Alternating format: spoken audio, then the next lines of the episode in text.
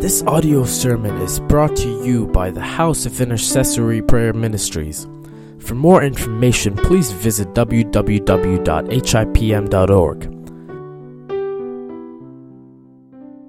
This morning, I would like to continue the study which we have been doing on the Ten Commandments of God. We read the Ten Commandments of God uh, in the book of Exodus and in the book of Deuteronomy.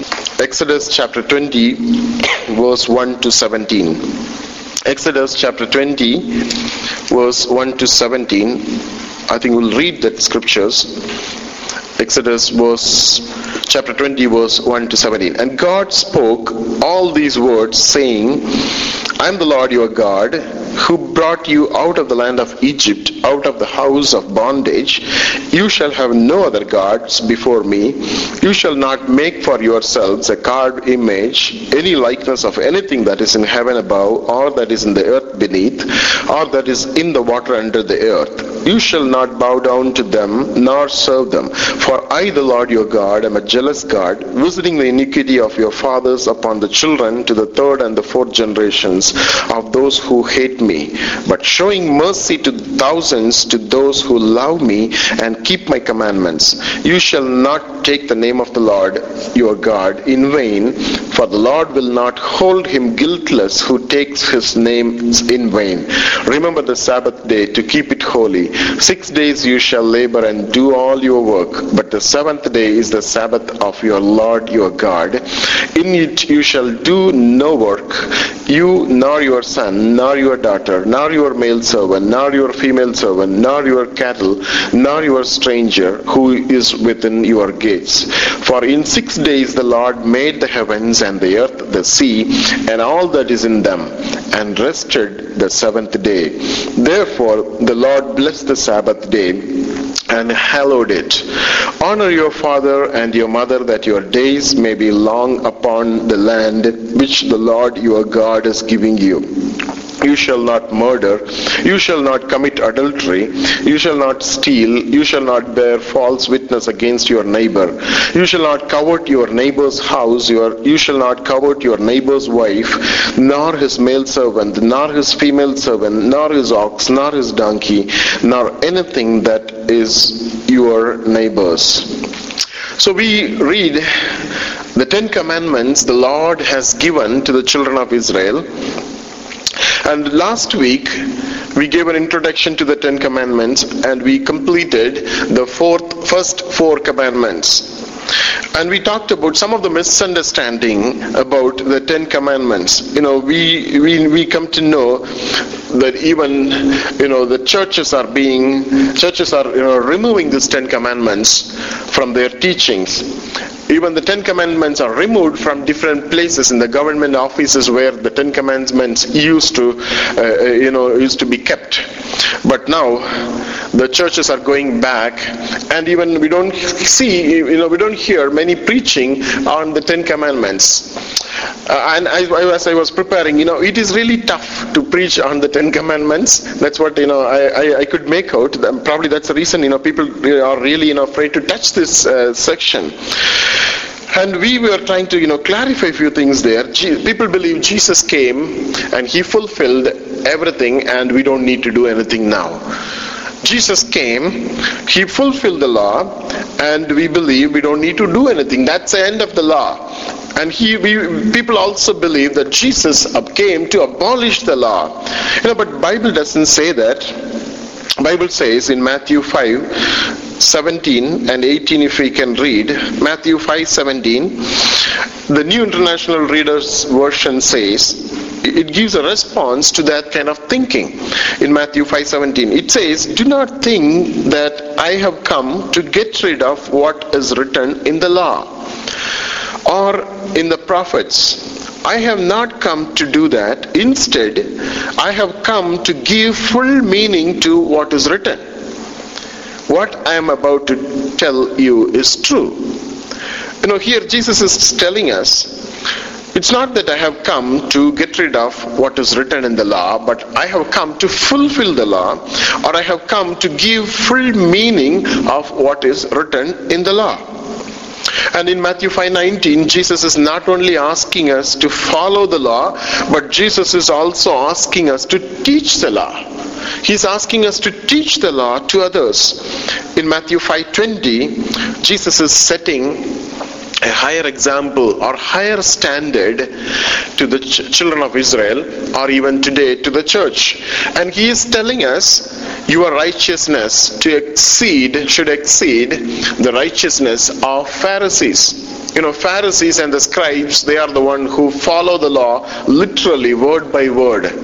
And jesus is telling us your righteousness should exceed the righteousness of the pharisees. Means your righteousness should be much more than the righteousness of the pharisees and the scribes so Jesus is setting an example just over the law. He expects us to follow the law and he expects us to follow much more than what we can do, what the law demands. So we talked about the first four law. The first four law defines the relationship that we need to have with our Lord God the relationship that we need to have with God that we see in the first four laws. What is the first law? It says in verse 3, Exodus chapter 20, You shall have no other God before me. That is the first commandment. You shall have no other God before me. And this is the commandment about loyalty. How loyal, how truthful, how faithful we need to be to the Lord. You know, there are people, they believe superstition, they believe idolatry, they believe astrology. You know, they cannot substitute God with those things. God is above all God, and we cannot have any other God. You know, there are people they believe in deities, in saints, and they try to substitute God with those saints, and they start worshipping saints. And God says clearly, You cannot have any other God before me. You know, some of the theories like Darwin's theory talks about evolution, and it says, you know, there is no real creation. God does not. God has not created anything. It all came by things which were existing. So we cannot substitute God by those theologies and those thinking. And we, we, we talked about the second law. It says, You shall not make for yourself any carved images. So that's the second commandment is about worship. How do we worship our God? You know, we struggle to worship because we don't see any, anything in front of us. The people who belong to the other religion, they want to have something in front of them so they can understand their God. And God is telling us, you shall not have any form of any image.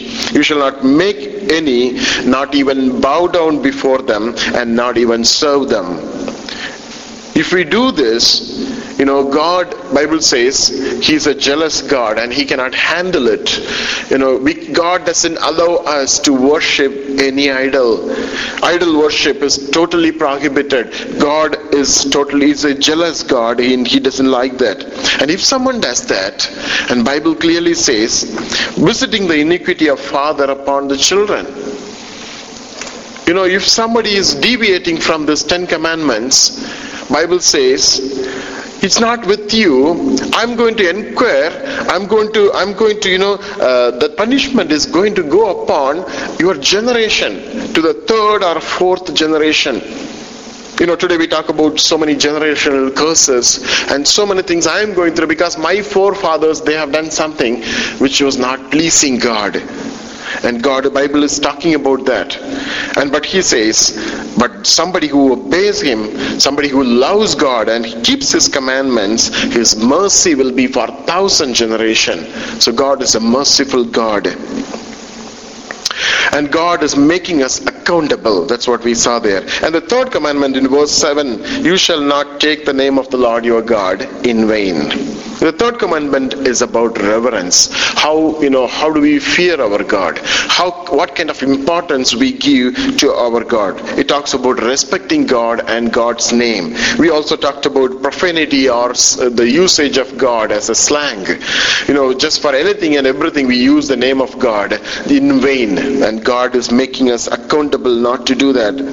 And he talks about how do we honor God? How do we honor God? How do we worship Him? And the fourth commandment, remember the Sabbath day to keep it holy. We talked about the fourth commandment. It is about sanctification and our relationship that we need to have with God. You know, God need to be god god expects us to worship him and he expects us to keep the sabbath day for him. You know we also talked about god of this age that's the devil the prince of the air has blinded the eyes of children of god and he is taking them away not to worship god not to come to the church on the sabbath day. We talked about that. And we talked about he's a deceiver. You know he cunningly he puts things in front of people and he is making them to deviate from the word of god jesus followed the sabbath day his apostles followed the sabbath day and but today the world doesn't understand because the world doesn't have the knowledge about God. And we cannot expect the world to tell us you go and worship God on Sunday, on the Sabbath day. It is not possible. World will not do it. But instead, world will tell us to work on the Sabbath day. So if we listen to the world, we will end up in doing and working for the world or for our living on the Sabbath day. But God is expecting us to keep the Sabbath day for godly things and for things about God. And but instead, we need to tell the world that this day is the day we need to worship God. You know, I thank God for those shops which are closed on Sunday. I thank God for those businesses those are closed on Sunday. Why do they do it? You know, they are encouraged by everybody to have business on Sunday because sunday is the day when many people go for shopping and then they have a good business. But you know these children of god they take a decision. They will not open the shop no matter what it is. You know it may cause certain amount of loss to them you know but they honor god. And god is well pleased in their decision of doing such things for god. And we talked about that. Just today we'll quickly move on to see some more you know commandments what the lord talked to, uh, taught to the children of israel the next six commandments deal with the relationship that we need to have with other people. The first four commandments are the relationship that we need to have with god and the next six commandments talk about the relationship that we need to have today with other people basically the fifth commandment honor your father and your mother that introduces a series of commandments that talks about the proper relationship that we need to have today with other people you know, the proper relationship with other people whom we deal with is important today. It may be with other individuals, or it may be the relationship that we need to have within the family. It is important because the family is the one they form, the family together form the society. The society is nothing other than you know, a group of families. So if families together they obey these principles and understand what kind of relationship that we need to have within families, the society will improve. And the society is nothing other than the nation. The whole nation will improve. They will as we obey, as the families and individuals they, we obey the, the, the, the word of God.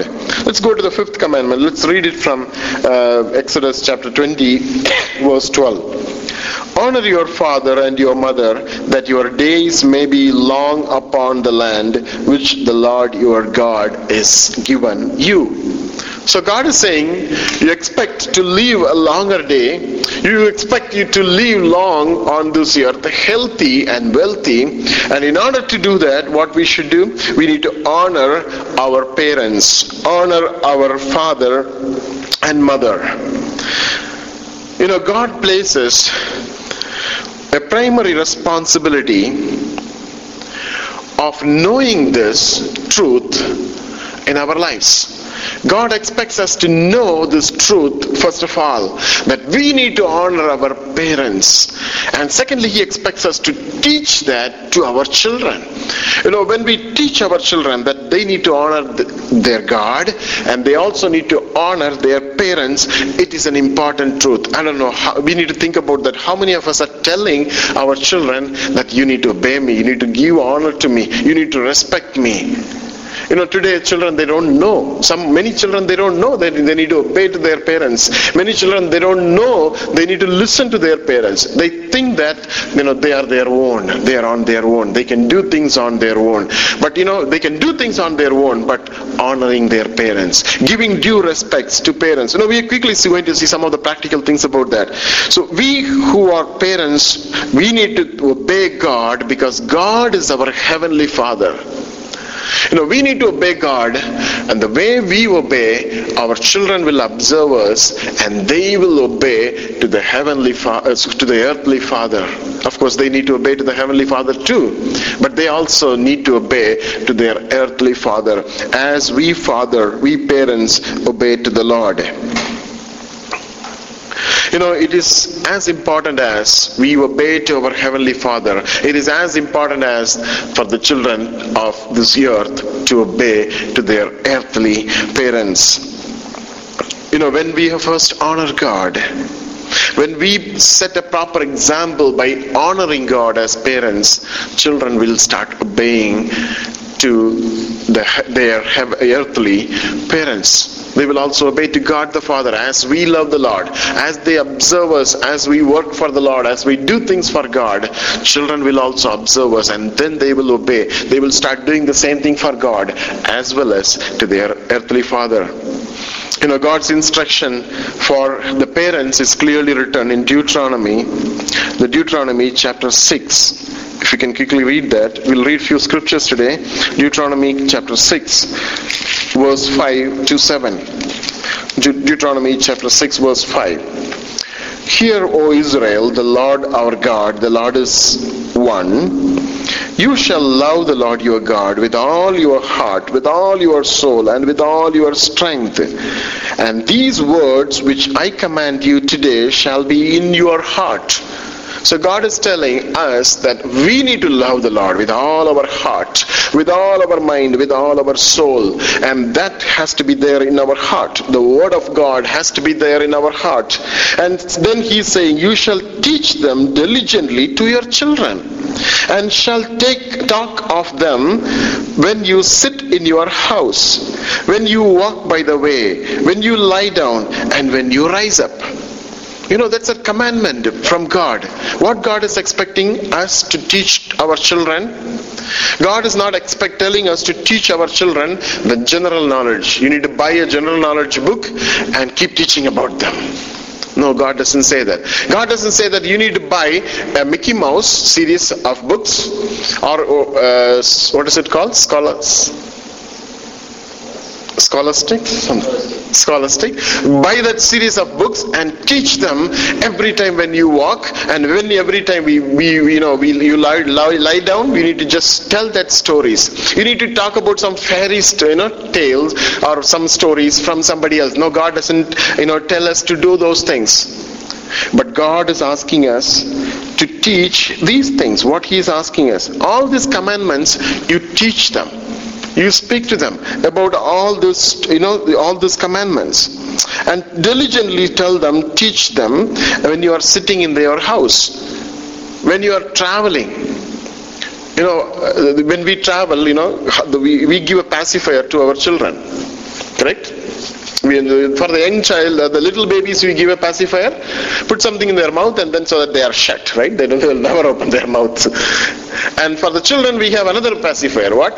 We buy storybooks and give it to them, so they are on their own. They will keep reading. Or you buy Kindle or uh, you know uh, tablet and give it to them, right? So they will browse and they will spend their time and enjoy, play, and all. That's another pacifier for the bigger children, right?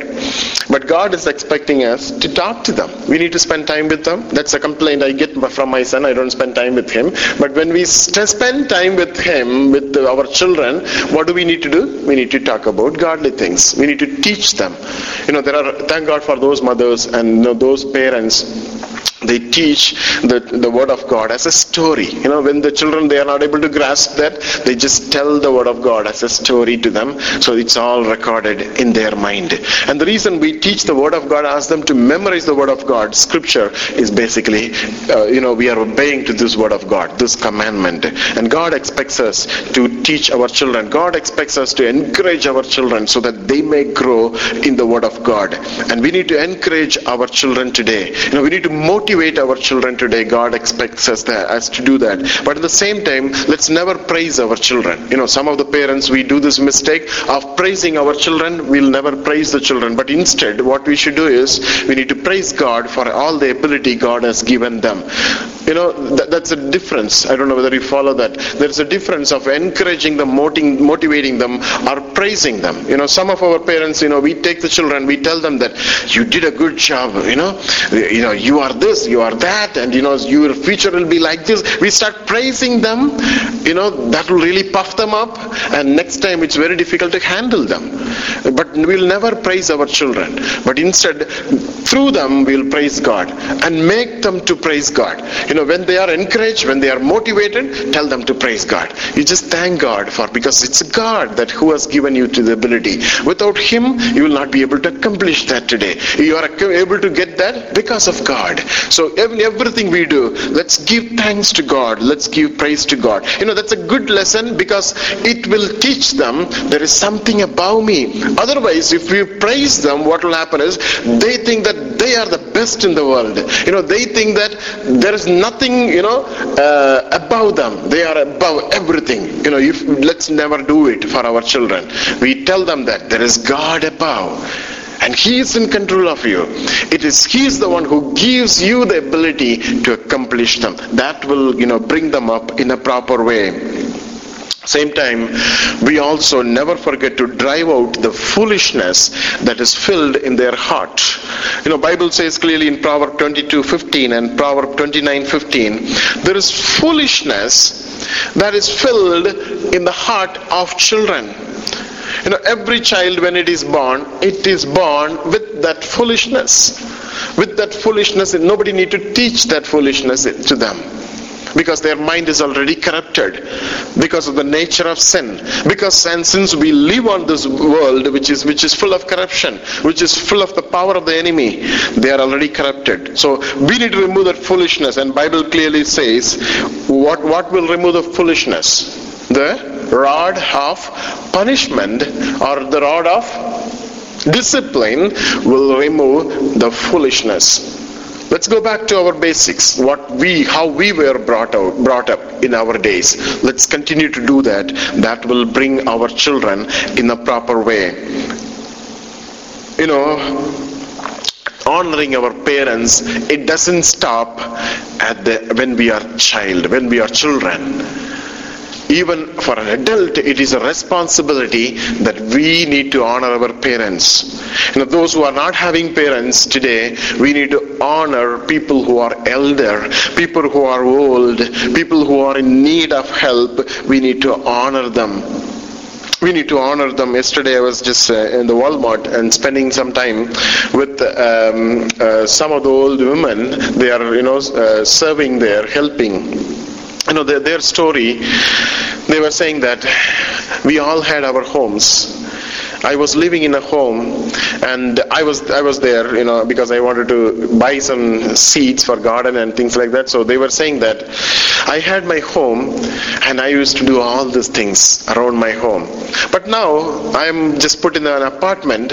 I don't need to do all these things. I forgot about all these things in my life. Eh, you know they're so old so fragile and you know their their thinking is so limited now. They're not able to consider those things. They are just remember old things in their lives but now I'm not like that. I am not like that anymore. Now I am kind of confined. I'm kind of limited. I cannot move around. I cannot do this. You know, that's the feeling they carry. Let's try to honor that kind of, you know, old parents and grandparents. The way we, how do we honor our parents? Listen to them. You know, listening to them is a way to honor our parents. It is tough to listen every day, half an hour to my parents. You know, they keep telling the same thing again and again. They keep telling about whole world. You know, they have so many stories to tell about this person, about that person, and I don't have absolutely zero interest in listening to those stories. I don't have any interest at all. But still, I'm forced to listen to those things for half an hour every day. I need to listen to those things. Why? Because we need to try to honor them at least by doing that. We cannot do. We are not able to do many things to them. But in the little things, what is given to us, let's try to do that obey them. Keep you know a kind of healthy relationship with our parents. It is very very important. Give respect to their age. You know at times when we go through this we find they are so obsolete. We find you know they are they, they don't understand what we are talking about correct? And especially when we give the phone to our children they're not going to understand at all. The child doesn't understand and the grandparents they, they don't understand what he's talking about. He's talking about something else right? He's in a different world altogether. And parents old grandparents they don't understand any of this you know we need to maintain a proper communication satisfied to their desires you know they have a simple desire it may be so silly for us, but it is still their desire. Let's try to satisfy. It. That will be a blessing and it will honor them. And never think that, you know, they have already lived enough. It is my turn to live now. You know, sometimes we think that. They are already old. They have gone through their life. They have enjoyed the life. They lived enough.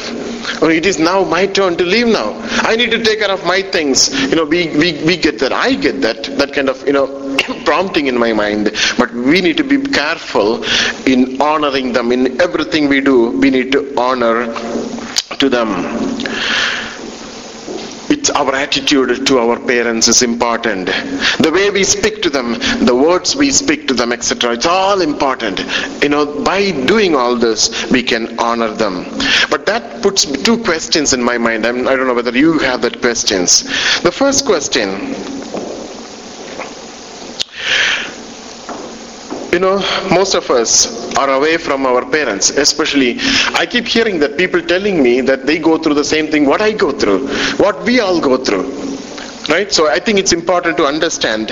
Most of us are away from our parents and it is a question in our mind are we really obeying to this commandment? You know god is telling honor your parents. We are away from our parents. We are not able to help them when they are in trouble, we find it difficult to help them.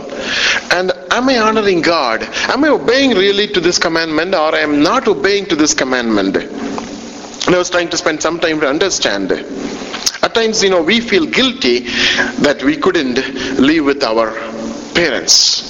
On the other day, there is another uh, another man. He was sharing his feelings with me. His wife's mom is so sick, and he, she's so well, so so sick and she's been going through a lot of pain. But this man is he's trying to tell me, I'm really feeling guilty about it. You know, we are far away from my miles away from them, and she's going through so much of pain in her life. I'm not able to help. I'm feeling guilty about that. You know, at times we feel, we do feel guilty about our what our parents are going through. You know, some of us want to go back to our own countries at times when they go through real tough situation we decide no i'm just going to throw everything here and go back and sit with them and live with them. The question in our mind is are we honoring god if we are not able to do all those things? You know but there is again a two-edged sword we see there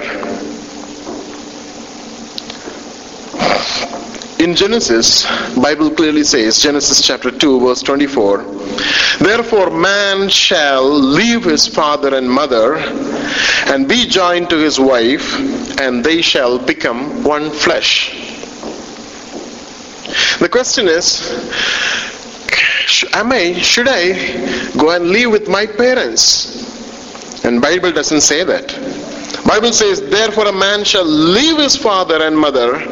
It doesn't say you can leave his father, your father and mother, and how far you can go.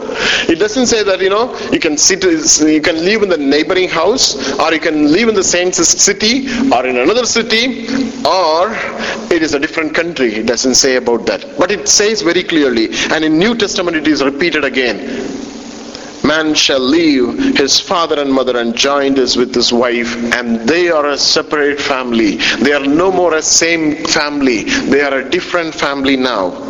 So I'm not doing anything wrong. I'm obeying to the word of God in Psalm 45, verse 10 and 12, 11 says, Forget your own people, forget your father's house, then the king will greatly desire in your beauty. Psalm 45, verse 10 and 11. God expects us to build our own family. You know, our, our family will not be strengthened. The relationship between husband and wife will not be strengthened if we bring our parents in between. And God is telling us, you are a different family. You need to live separately as a different family. So by doing this, we are not really violating the law. But we need to see in a given situation, are we honoring God? Honoring parents, that is important. We need to be available when they need help. We need to be available when they are in need. We can take time to talk to them as frequent as possible. That's a way of honoring them. We can visit them as frequent as possible even though we are away we can give you know proper monetary support to our parents so that they are not feeling they are left out. They are not feeling that you know they are in great want or they are in great you know need of money. We should be able to support them properly. You know we can we need to make sure all their need is met but going there and living with them may not be the ultimate solution. But we need to honor them in a given situation. Whatever is in, they are in need, we will be able to. We should be able to satisfy their need. The second question which came in my mind, maybe in your mind, should we obey to my parents if they are ungodly? My parents are ungodly parents. They don't know about God. But today, I'm a child of God. I know more about God now. What do we need to do? Bible says you need to honor your parents. Should I obey? And the scripture clearly talks about that. Let's go to Ezekiel. Ezekiel chapter 20. Ezekiel chapter 20. My 18 and 19. Ezekiel chapter 20, 18 and 19. 18 says, But I said to their children in the wilderness, Do not walk in the statutes of your fathers, nor observe their judgments, nor defile yourselves with their idols. I am the Lord your God. Walk in my statutes and keep my judgment and do them. Bible clearly says, if our parents are ungodly, if our father is ungodly, God clearly says, do not walk in their idol worshipping way. Do not walk in their way. Do not obey them. But walk in my ways. Walk in my statute. You know, in Acts 5.29,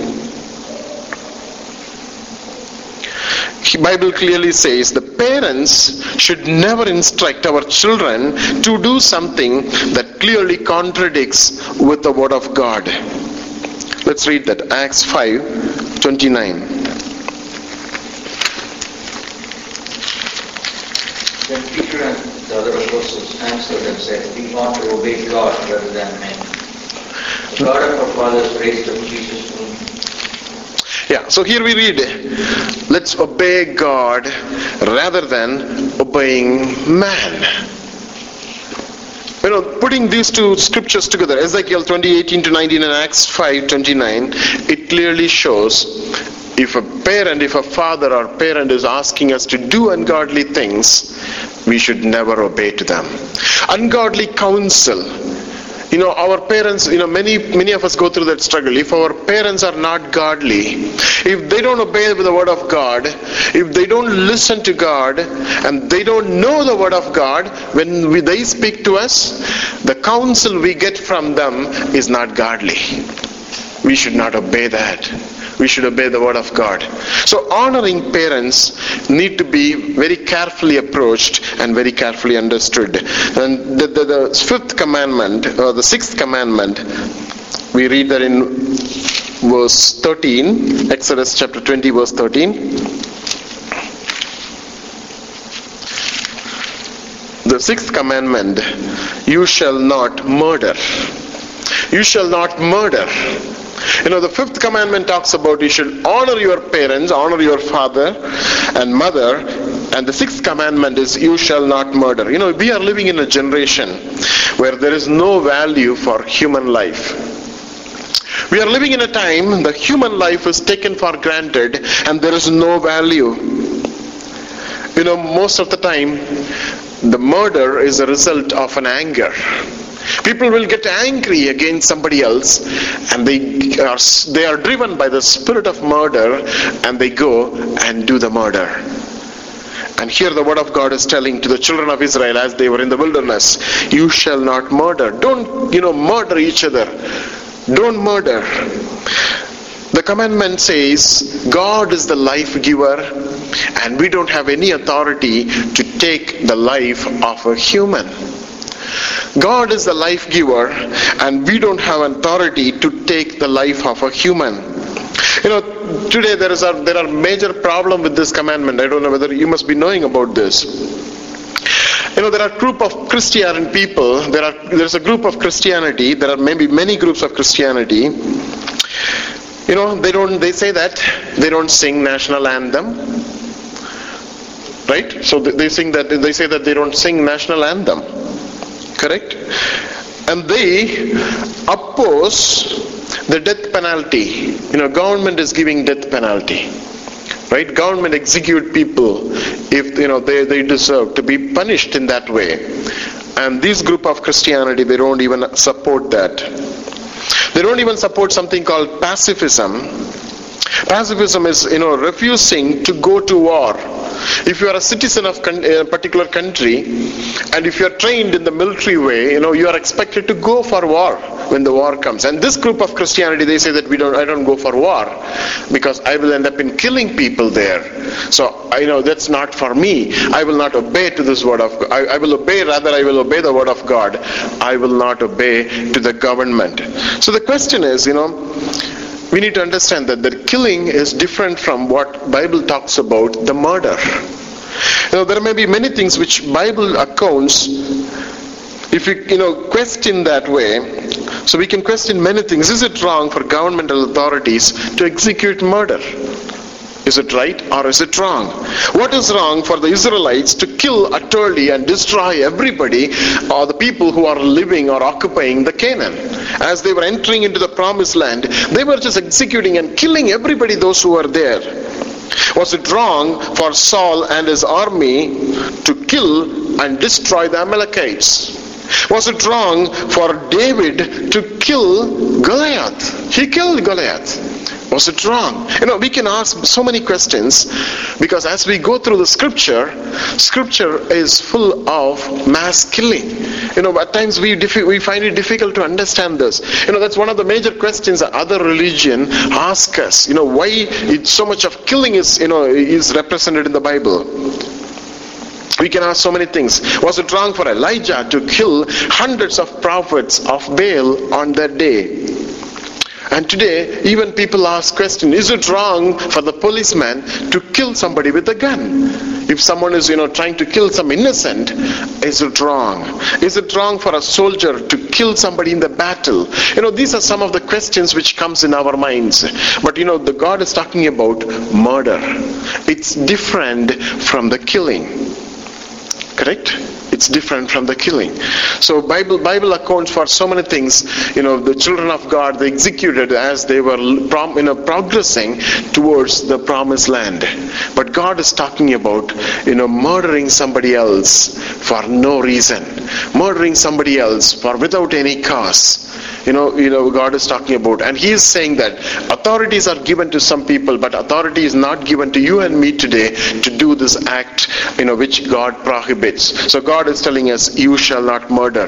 But you know best way to understand this is jesus is augmenting this. He's you know he's adding to this. He's amplifying this fact in the new testament. If we can read from matthew chapter 5 Let's, let's read that from what Jesus says. Matthew chapter 5.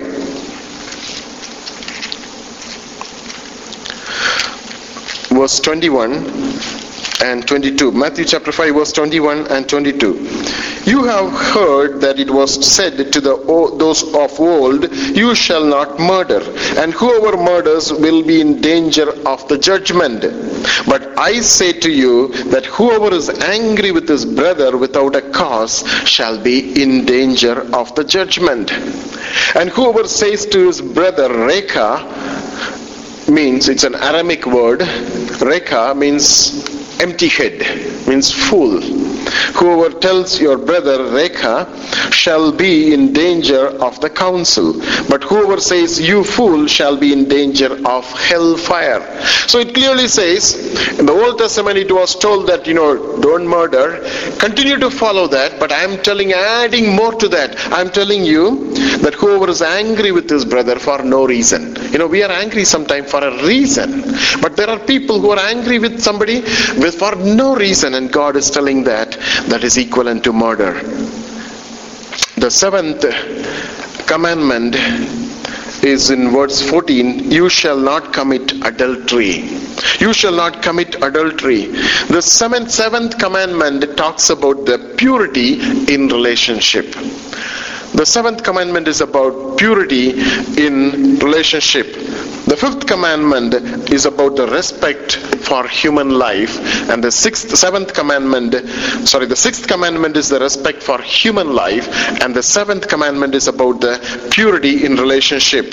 You know adultery is a violation of marriage covenant by willfully participating in a sexual activity with somebody else who is not someone's spouse that is what is called adultery in the bible you know, today we may think why God is talking about adultery, why it is so important in Christianity, even in the church today.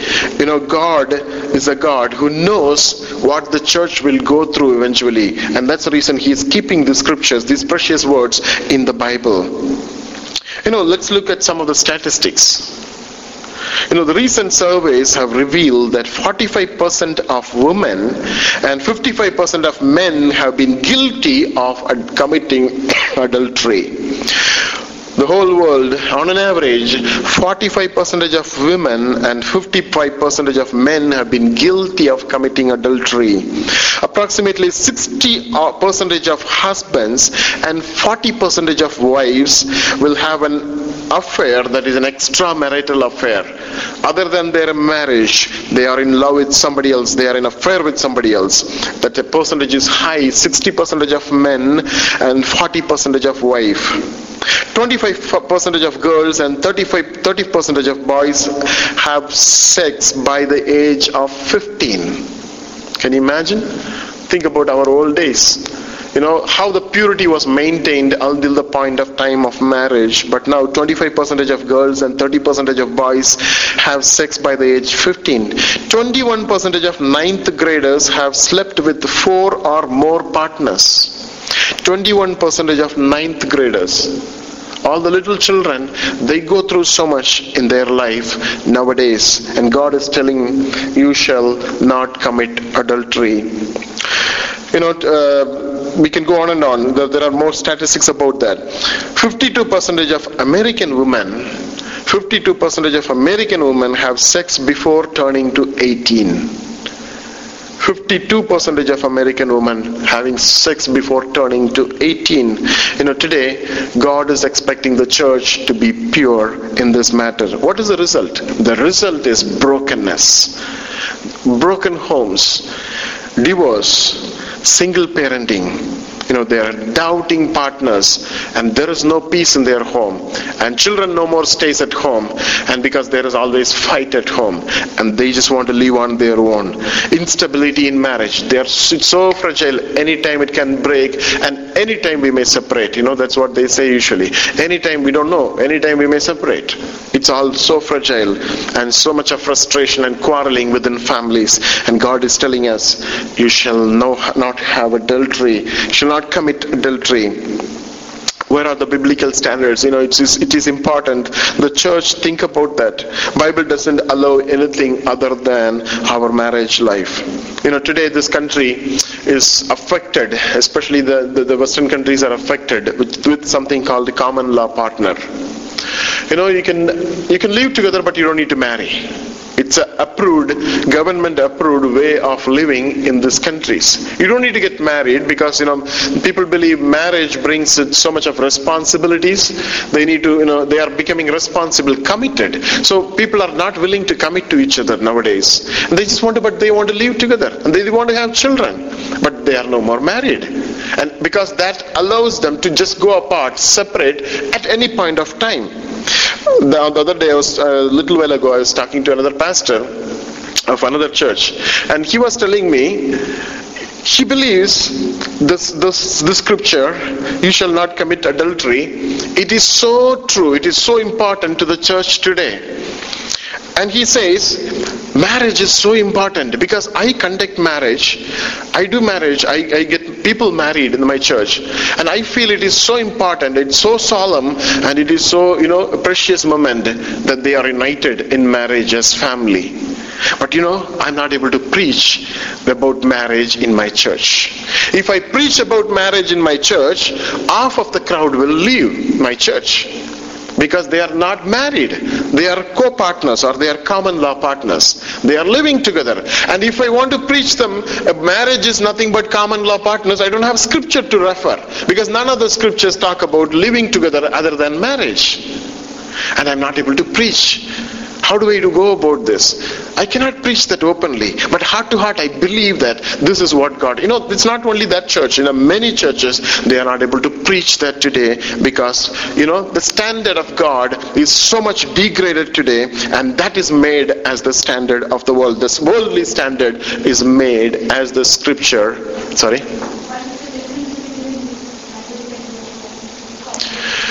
Marriage married life is a, you know it's a commitment you make. You go through that process and you come to the church and you go through the process. Take that covenant and you make that covenant before god. Right? We make that covenant before god. And we ask God and they pray to bless our marriage. So once we make that covenant, we need to obey to the scripture, what the word of God says about our marriage. Because we need to remain true to one another, right? We, I don't know, you, all of you would have made that covenant, covenant in the church. Don't you remember? Common law partner is they don't go through all this process Correct? So there is no covenant made between them. They like each other and they decide to live together. Right? So they they further they may go to the registrar office or just registered there as a common law partner, not as a married couple. Right? That's a separate clause. I don't know whether you would have filled the applications, right? Yeah. You fill you make sure whether you are married or you are a common law partner or you are a single or a divorce or so many things, right? You, you fill that forms. When, so it is an uh, officially it's an accepted status in the society. Either you are married or you are a common law. You never heard of that? Yeah. So that's the difference, right? So yeah, that's the difference. They they, they, they, they decide to just live together, right? And have babies. And that, you know, why they do it? Because they don't go through the other legal system of divorce. Divorce is expensive in this land you know, you need to pay so much a fee and then you need to bring, you need to do it through legally through a lawyer and you end up in paying so much and it doesn't get over immediately, right? So it will stretch until that point of time you need to pay to the lawyer and you don't ha- have so many hearings because the other partner will not leave you just like that. They will try to, you know, take everything from you correct? There is so much com- commitment when you have children and somebody else have to take care one of the parents they have to take care of the children or both they have to share the responsibility of children. There is so much to go through. They don't want to go through all these things. It's an easy way to live together. That's what is called common law partner. And bible doesn't support that. Clear? Yeah. Okay. Uh, let, us move on. Let's let's finish it quickly so marriage is honorable in the sight of God. Let's read one or two scriptures. Hebrews chapter 13 verse 4. Hebrews chapter 13 verse 4. It says, Marriage is honorable among all and the bed undefiled. But fornicators and adulterers God will judge. So marriage is honorable. God expects us to work within our marriage. It is important. In 1 Corinthians, Bible even says, in 1 Corinthians 6, 1 Corinthians 6, 9 to 10. 1 Corinthians 6, 9 to 10. Do you not know that the unrighteous will not inherit the kingdom of God? Do not be deceived, neither fornicators, nor idolaters, nor adulterers, nor homosexual, nor sodomites, nor thieves, nor covetous, nor drunkenness, drunkards, nor revilers, nor extortioners will inherit the kingdom of God. So, Bible clearly says if we do not obey to the seventh commandment that you shall not commit adultery bible clearly says we will not enter to the kingdom of god you know 2 timothy 2.22 paul writes to timothy saying that flee also from youthful lusts but pursue righteousness, faith, love, peace with those who call on the Lord out of a pure heart. So God is expecting us to obey to the word of God. Marriage is an institution established by God. You know what scripture is talking about? If you decide to marry somebody and God expects you to live with the one whom we have married and we'll not try to bring anybody else in that marriage and substitute our spouse in that place. That's what the Bible is talking about. So let us take time to reflect on our relationship, where we are, what God expects us to do, and try to obey to the word of God. A, small under- misunderstanding, a small frustration, a small unexpected expectation between the partners is the one it will result in the violation of this commandment. So, you know, as parents, as partners, we need to understand and, you know, meet our needs accordingly. It's like a jar. It's like a glass jar. Marriage life is like a glass jar. And uh, anytime it can be broken. The moment you slip, it slips away and falls on the ground, it will break. You know, we hear so many stories, right? So many people, they were all together. Especially in the in the ministry circle, we hear so many preachers and so many children of God. They were together. They were in so much of love, so much of understanding. But then, some point of time in their life, something happened. They are no more together. It's like a glass, and God is expecting us to handle with much more care. And again, Jesus is augmenting this command. He is complementing or supplementing this command in the New Testament in Matthew. Let's read the scripture and then we'll close. Matthew chapter 5, verse 27 to 28. You have heard that it was said to those of old, You shall not commit adultery, but I say to you that whoever looks at a woman to lust for her has already committed adultery with her in his heart. You know, it talks about the lust of the eyes. You know, the way we look, the way we think, because eye is an entrance or it's an entry point to the heart or to the mind. And the way we look things need to be proper in the presence of God and God is insisting that. You know I was trying to understand in a slightly different perspective. It is good to be modern you know but we must avoid anything that causes someone else to fall in sin we should avoid it is good to be modern but we should avoid anything that will cause someone else to deviate from this law, to violate this law. We must avoid. There are two scriptures in this context. First Timothy. First Timothy 2 9 to 10 i never understood these scriptures in this context but today as i was preparing this this was so relevant 1 Timothy chapter 2 verse 9. Here it says, let's read from uh, verse 8. I desire therefore that the men pray everywhere lifting up the holy hands without wrath about and doubting. In like manner also that the women adorn themselves in modest apparel with proprietary sorry propriety and moderation, not with braided hair or gold or pearl or costly clothing, but with but which is proper for women professing godliness with good works.